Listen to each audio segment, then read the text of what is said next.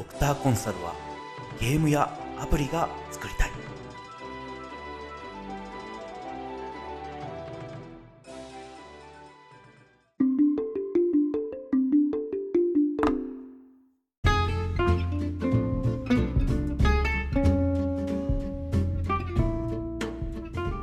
ハローニューワールド。皆さんこんにちは。ドクターコンサルはゲームやアプリが作りたい。プレゼンターのロックです。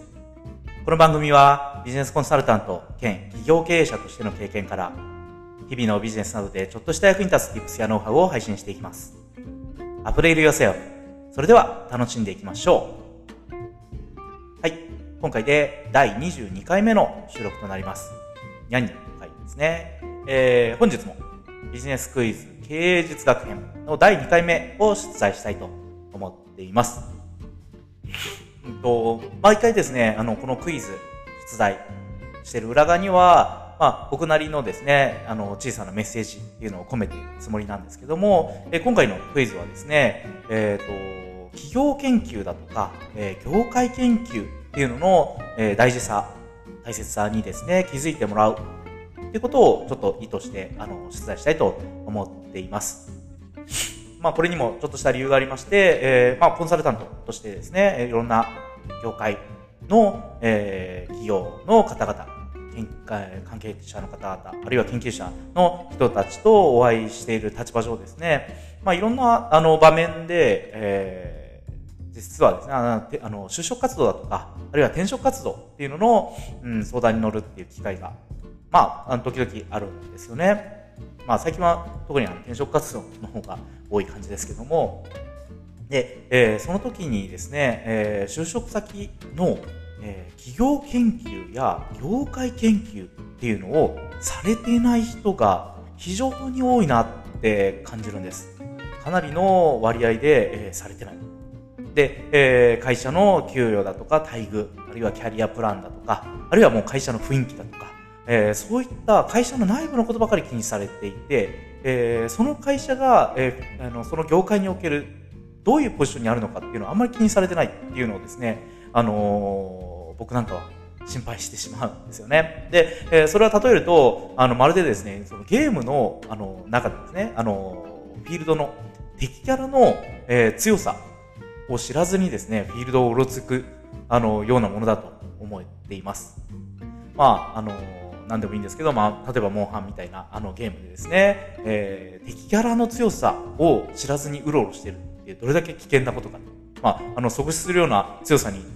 強さの敵にあってですね、あの、そこから準備始めてももう遅いですよね。即死してしまいますから。えー、ある程度の準備だとかをするために、まあ、敵キャラの強さっていうのを知っとかなくちゃいけないと思うんですけども、あの、同じようなことが、まあ、いろんな業界のビジネスの場においても言えるかなと思うんですよね。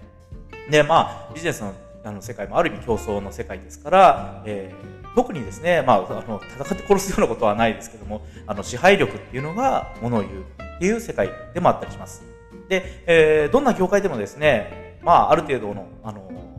マーケットのサイズの、えー、ところであれば、必ずゲームにおける中ボス的な存在であるとか、あるいはラスボス的な存在っていうのの、えー、位置づけの企業っていうのが存在しています。で、えー、そういったことを知らずにそのフィールドに、要するに業界ですね、業界に飛び込むっていうのは、あの、めちゃくちゃ危険なことだったりするんですよね。で、えー、その会社に入ってしまってから、まあその会社がどこのポジションに属するかっていうのもまあ重要なんですけども、あの、その会社に入ってしまってからそういうことを知り始めて、ああって後悔したので、後の祭りですから、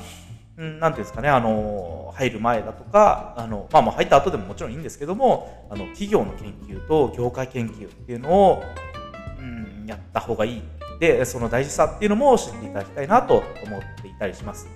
まあ、あの、そんな、あの、ことを知ってもらうためにも、ちょっとした、あの、問題っていうのを出してみたいなと思ったので、えー、今回、そういった風な問題を出題しようと思っています。それでは、上の方に行ってみましょう。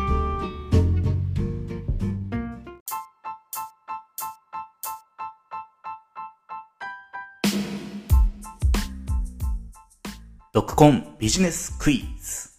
さて今日もやってきました、ドクコンビジネスクイズのお時間です。このコーナーではビジネスにまつわるクイズをお出しして、それに対する回答とうんちくをお話していきます。それでは早速クイズに行ってみましょう。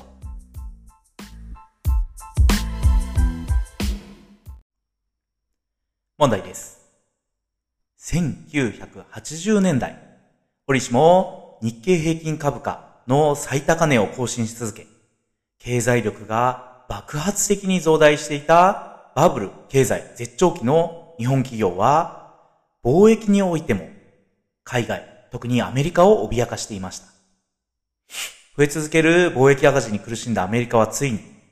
ブッシュ大統領の直談判で、日米構造協議という日本市場の解放を強引に迫る交渉の場を設けます。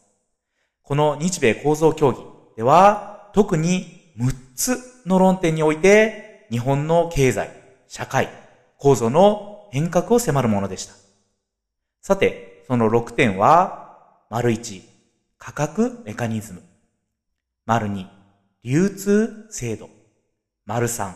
貯蓄と投資のバランス。丸4、土地政策。丸5、排他的取引慣行。と、あと一つの論点になっておりました。そのあと一つの論点は、日本独特の企業同士の結びつきを問題したものです。この企業同士の結びつきは、しばしばある言葉の音だけを取り出して、カタカナ4文字で表現されたため、以降マスメディアの記事やアカデミズム、政府の論文などでも、たびたびこのカタカナ4文字が使用されるように、使用されるようになったのでした。では、この日本独特の企業の結びつきをカタカナ4文字で何と言ったのでしょうか？問題の回答と解説は音楽の後で。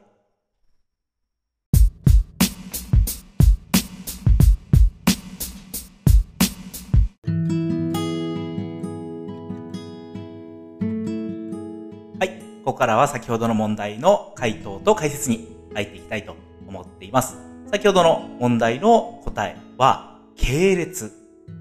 問題の答えは系列になります。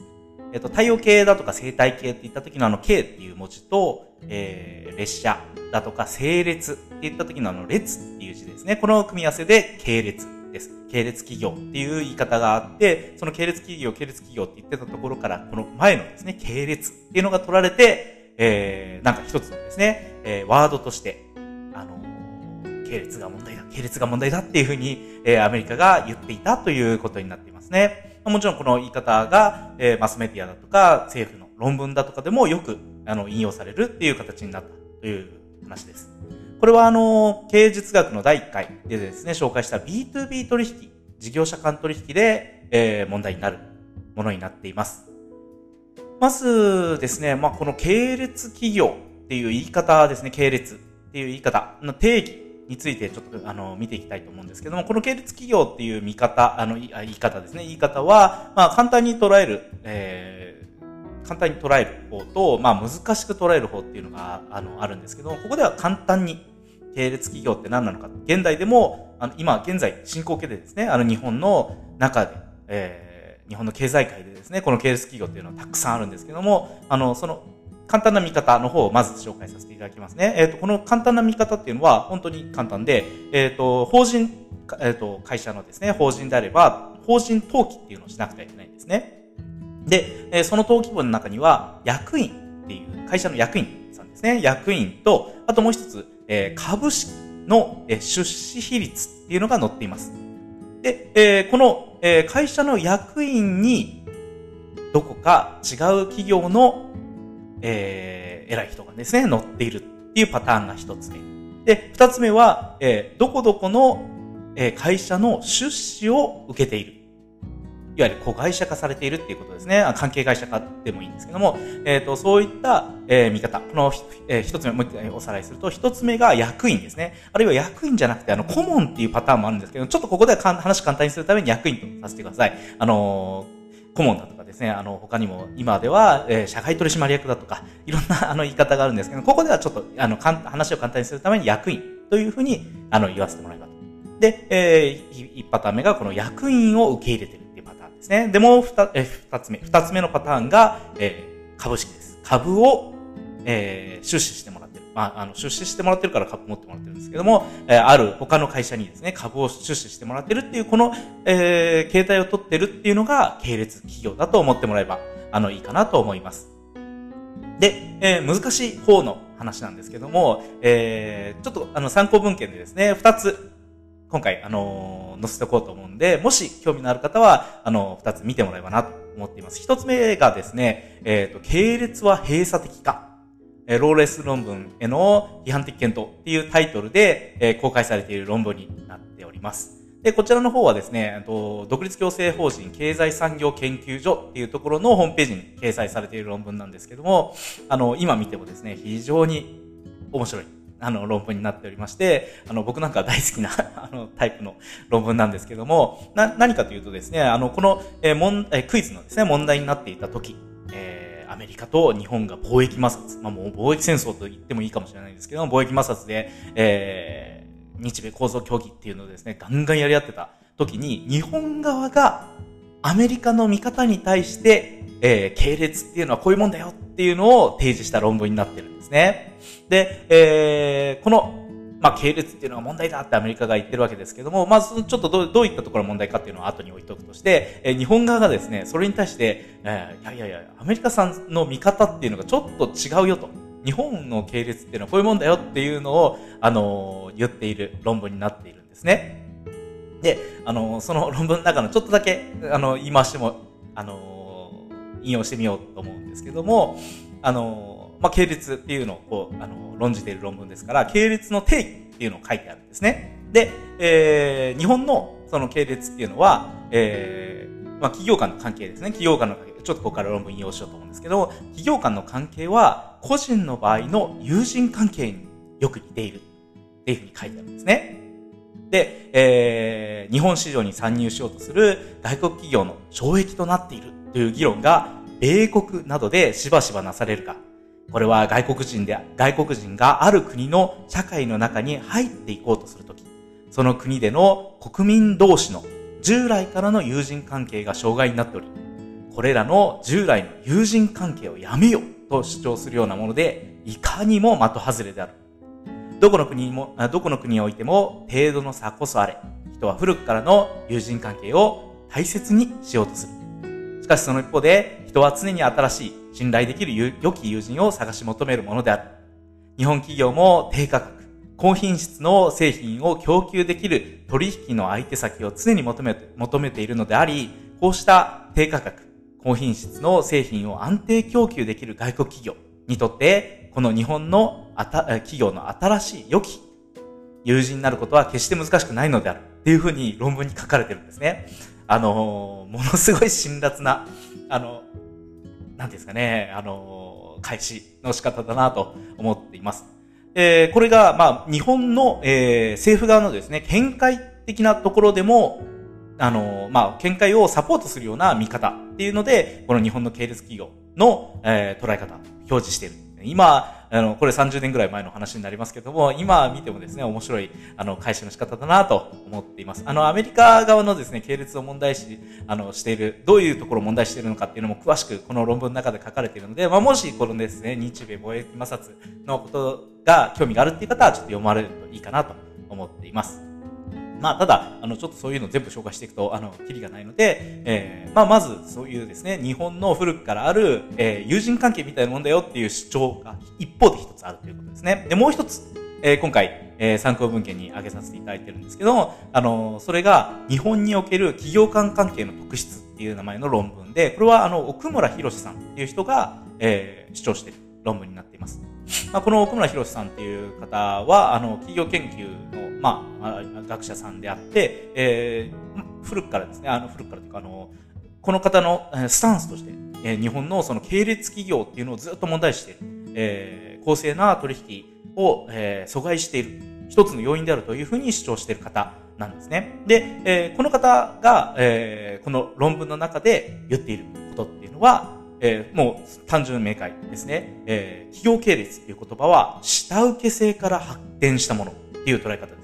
えー、下請けですね。この、えー、下請け制度、う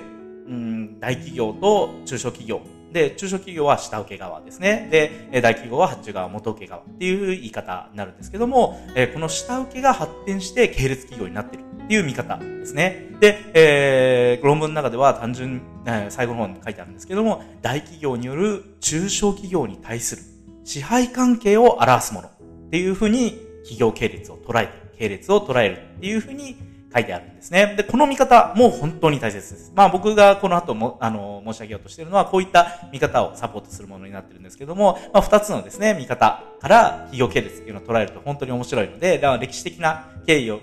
見てですね、あの、企業系列っていうのをしていただければなと。あの、興味ある方はぜひ、あの、参考にしている論文読んでみてる、あ読んでみてください。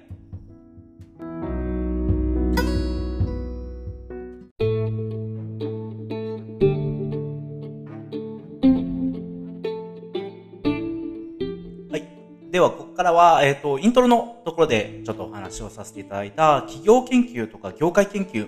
の、えー、大事さ、大切さに気づいてほしいっていう文脈でですね、この系列っていうことを知らない怖さ、みたいなことに関して話をしてみたいと思っています。えっ、ー、と、まあ、あの、先ほどの問題に、クイズの問題になったですね、えっ、と、日米構造協議っていうのは、1989年と1990、えー、90年代のところでですね、日本とアメリカのあの官僚級の人たちが集まってですね、話をして、まあ、ゴリゴリにあの意見を戦わせたっていう場なんですけども、では、この系列っていうの、今でもあるのかって言ったらもうめちゃくちゃあります。厳然と、えー、今でも存在しているのがこの系列になりますね。で、この系列っていうのを知らずに、えー、してしまうと、いろんなところで、え、問題になるっていうことがあるので、まあちょっとそういうのを知っていただこうと思ってですね、こんな話をしてみようと思うんですけども、まあ、主にですね、簡単に、えっ、ー、と、先ほどの役員っていうのと、えー、出資っていうので、えー、系列っていうのを捉えるんだっていう話を思い出していただいて、えー、日本の中でですね、えっ、ー、と、まあ、あの、ちょっと話を分かりやすくするために、3つキーワードを出したいと思うんですけども、1つ目が財閥グループです。えー、2つ目がホールディングス。で、3つ目がゼネコンですね。で、えー、この財閥、ホールディングス、ゼネコン。で、この、えー、言葉が、いわゆる系列っていうのを、えー、表してるんだ。というふうに思っていただけばいいかなと思っています。で、えー、まず一つ目、財閥ですよね。で、えー、歴史の教科書なんかでは財閥解体っていうのをですね、GHQ の、あの、指示に基づいて日本の戦後、復興の中でですね、財閥っていうのを解体するっていう動きがあったっていうふうに、あの、習うと思うんですけども、じゃあもう財閥なくなったのかって言ったら全然あります。これが、あの、面白くて、えー、旧日本のですね、六大財閥って呼ばれた財閥があるんですけども、えー、その財閥自体の形、名前はいろいろ変わってるんですけども、残ってますし、それ以外の新興財閥っていうのもたくさん発生しています。で、日本はこの財閥っていうのがですね、日本の経済っていうのを大きくリードしているところもありますし、支配しているっていうところがあったりするんですよね。で、えー、まあちょっとこの財閥に関しては、まあどっかのタイミングでなんかこう、一つ一つ紹介するの面白いかななんて考えているので、まああの、まあそういうものがあるんだっていうのを今日、まず簡単に知っていただければと。まあ、おひ、あ例えば名前出すと三菱、三井、住友っていったこの名前ですよね。まあ、あの、皆さんも聞いたことあると思うんですけども、あの、そういった、えー、企業名を冠しているところっていうのがこの財閥グループですね。で、続き。えー、持ち株会社という形態の取ってるんですけど、ホールディングスってやつです。いろんななんとかホールディングス、なんとかホールディングス聞いたことあると思うんですけども、あの、これはですね、あの、一つの大きな、まず親会社があって、で、その親会社が株式を持ってる形で、えー、企業を支配している。っていう形態をとっています。もっと当然、その、えー、支配している会社には役員を送り込むっていうこともやってるんですけども、で、えー、そのホールディングスっていう名前を関していて、まあ、親会社の名前関してるところもあれば関してないところもあるですけども、あの、一つのそのグループになってるってことですね。企業のグループになってる。で、えー、これは先ほど、あの、言った法人の、えー、登記簿なんかを見ると、えー、出資だとか役員の派遣っていうので、あのー、見ることができます。この財閥とホールディングスはそういう形式的なものも含めて確認ができるっていうところですね。で、三つ目がゼネコンです。えー、ゼネコン。まあ、昔結構建設とか土建業。で、えー、問題になったのがゼネコンですけども、こちらのゼネコンはですね、あのー、実はいろんな業界に存在しています。あの、建設会社のゼネコンっていうのが、まあ、いろんな不祥事だとか、あのー、入札ですね、競,、えー、競争の、えー、原理が働かないようなところで、まあ、入札の問題がいろいろあって、談合ってやつですね。談合が問題視されて、このゼネコンっていうのを攻撃されたんですけども、他にもですね、その建設業者以外のところでもたくさんあったりします。このゼネコンは、えー、ゼネラルコントラクターの、あの、略なんですけども、あの、この英語自体はですね、ゼネコンっていう日本のいわゆるゼネコンは、えー、海外に該当するようなあの言葉ってあんまりないと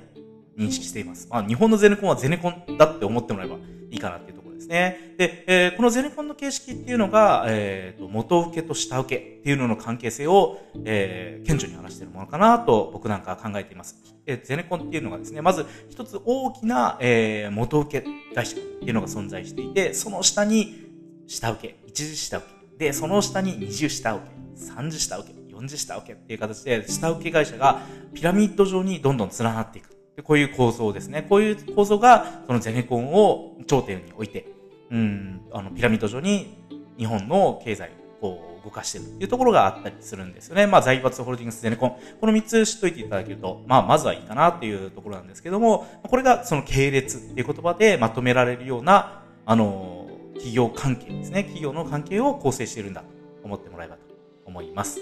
で、えー、そういう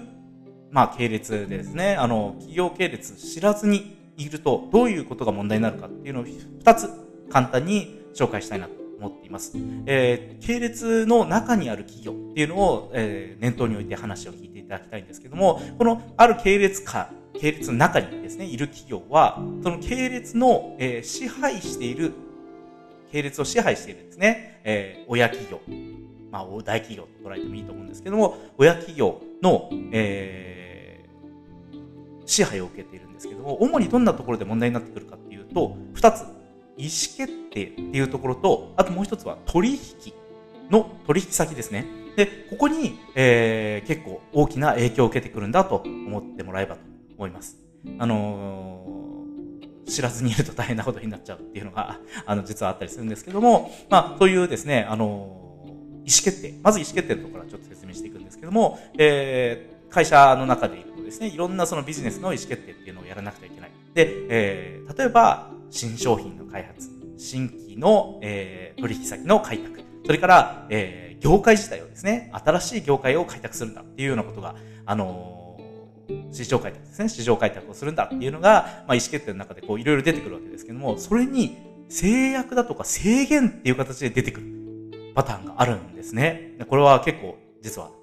あったりするんですけども、まあ、例えば、えー、新規事業やろうかな、こういう事業やろうかなって考えて、こう、役員書いて出したとしましょう。で、えー、その時に、いや、ごめん、その新規事業は他の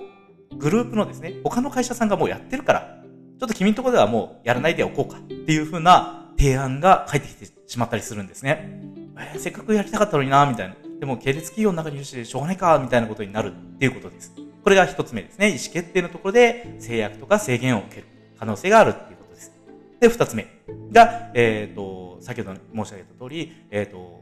その取引先ですね。あの、新しい取引先を見つけたいんだって言って、えー、もう本当にですね、まっさらな状態で他の企業さんに行こうとすると、まあ、内部的にも外部的にもストップがかかったりするんですね。まず内部的には、あそこの企業さんは違う系列の、えー、ところだから取引先、取引はできないよっていうふうに言われてしまう。あるいは外部的なところで言うと、いやいや、あんたのグループを、と、うちのグループは違うから、あの、取引なんかできないよっていうふうに言われてしまう。まあ、この二つ、あ両方ともあるんですけども、あの、そういった形で、えー、グループの中で、えっ、ー、と、一定程度、えー、取引が成立している場合には、他の、えー、グループに、こう、手出しをできないというかですね、えー、まあなんかこう、島みたいなものがあって、島っていうのは縄張りですね。縄張りみたいなものがあって、その縄張り外に出ようとすると、えー、それをこう引き戻そうとする力みたいなのが働くんだっていうことが、えー、あるなということを知っていていただければと思います。まあ、こういった形で、えっ、ー、と、系列の中では、えー、グループだとか、ホールディングスだとか、ゼネコンっていった形で、いろんな形の企業の支配の形態があって、で、その支配を受けていると、例えばの話、取引だとか、えー、それから意思決定のところでですね、こう、自分の思うようにならないことが出てくる。で、えー、そういうのを知らずに、えー、その会社だとかに入ってしまうと、後からですね、わあ、しまったなみたいなことが出てきたりだとか、あるいはまあもちろん、あの、プラスに働くことだってもちろんあるんですけども、まあ、ただですね、やっぱりそういうことを知っっておいて入るのか、知らずに入るのかっていうところで、結構な差が出てくるかなと、僕なんかは、あの、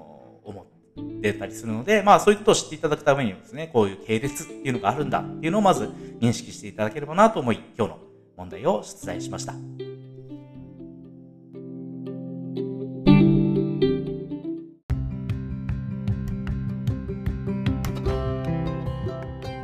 さて、本日の番組内容はいかがだったでしょうか？ちょっとでも皆さんのビジネスに役立ったり、おっと思える発見があったのなら幸いです。このラジオ番組は、プレゼンターのロックがほとんどノウハウや経験もないのに、ゲームやアプリを作ってみたいと思ったことから始まっています。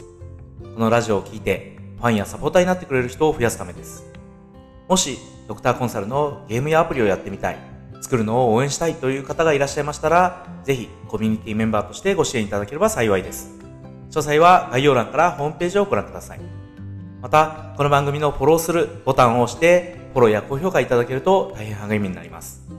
Twitter、今は X ですが、のアカウントもフォローお願いいたします。それではまた。See you again soon.